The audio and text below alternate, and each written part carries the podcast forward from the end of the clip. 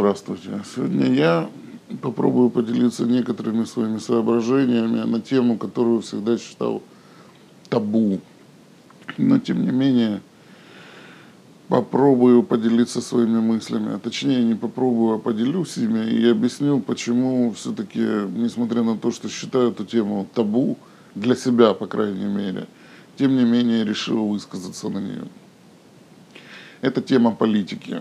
Считаю, политика – это вещь, вещь, в которой очень много разногласий, разных взглядов и, скажем так, спорить, доказывать что-то на эту тему я не намерен, не настроен и не готов.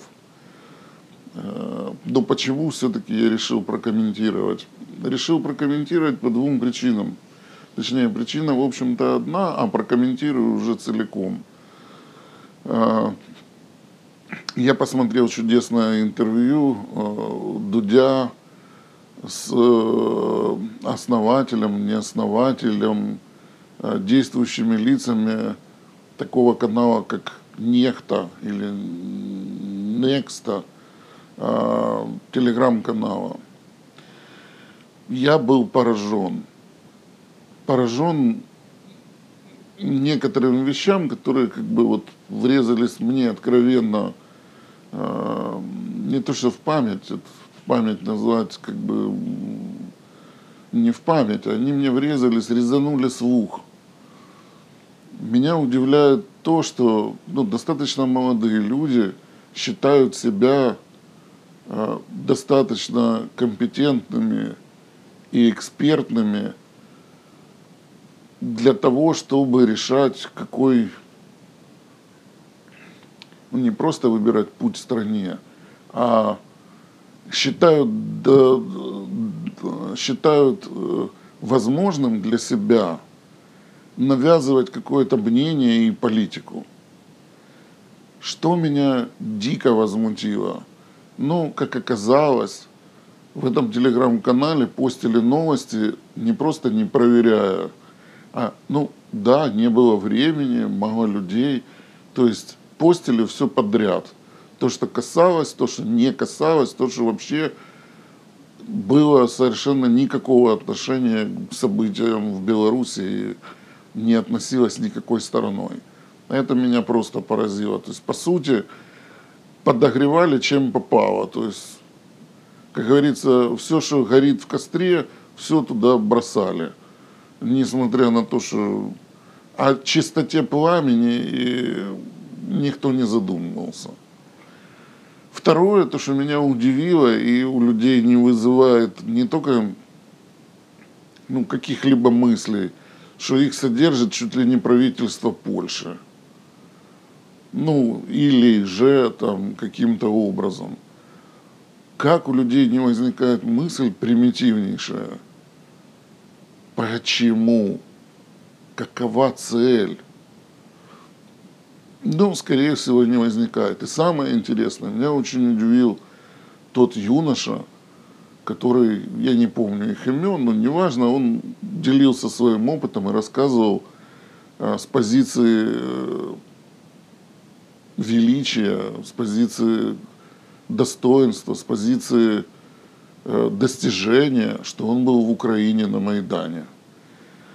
Я, честно говоря, не понимаю, что могут делать во время революции, во время свержения власти иностранцы.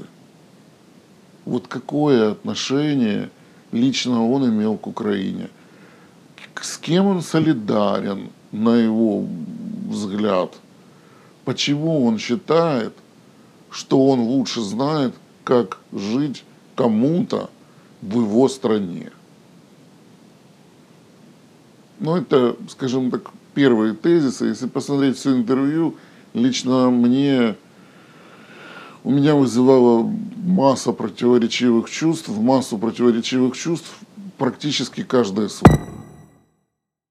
Смотрел на это, и я в очередной раз понимаю, насколько многие вещи, происходящие вокруг нас, заангажированы, как манипулируют и так далее и тому подобное. Я не буду вот спорить, доказывать, как я и сказал в самом начале, это лишь мое мнение. Мое мнение. С ним можно быть не согласным, можно быть согласным, но лично меня это удивило. Ну и коль уже коснулся такой интересной темы, я хочу все-таки заострить свое внимание.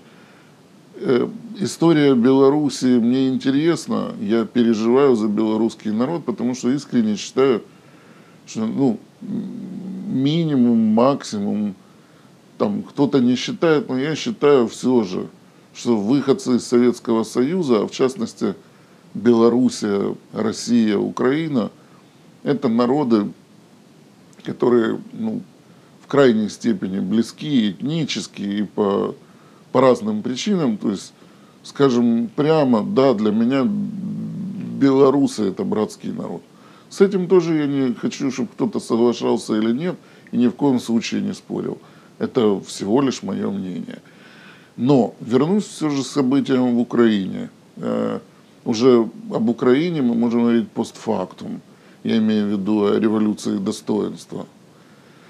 И тут я выскажу свое мнение, опять же, я не буду э, углубляться в изучение вопроса хорошо, плохо, лучше, хуже. Тут каждый сам может задуматься и принять для себя решение, стало ему лучше жить или хуже после революции достоинства.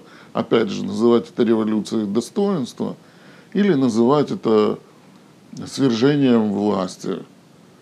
Э, каждый сам для себя решает и расставляет точки так, как ему удобно, комфортно, как укладывается лучше в его сознание и мировоззрение. От себя скажу единственную вещь. Лично я убеждаюсь в том, что вот любой незаконный шаг так или иначе приводит к какому-то следующему незаконному шагу. И это превращается в череду беззакония, на мой взгляд.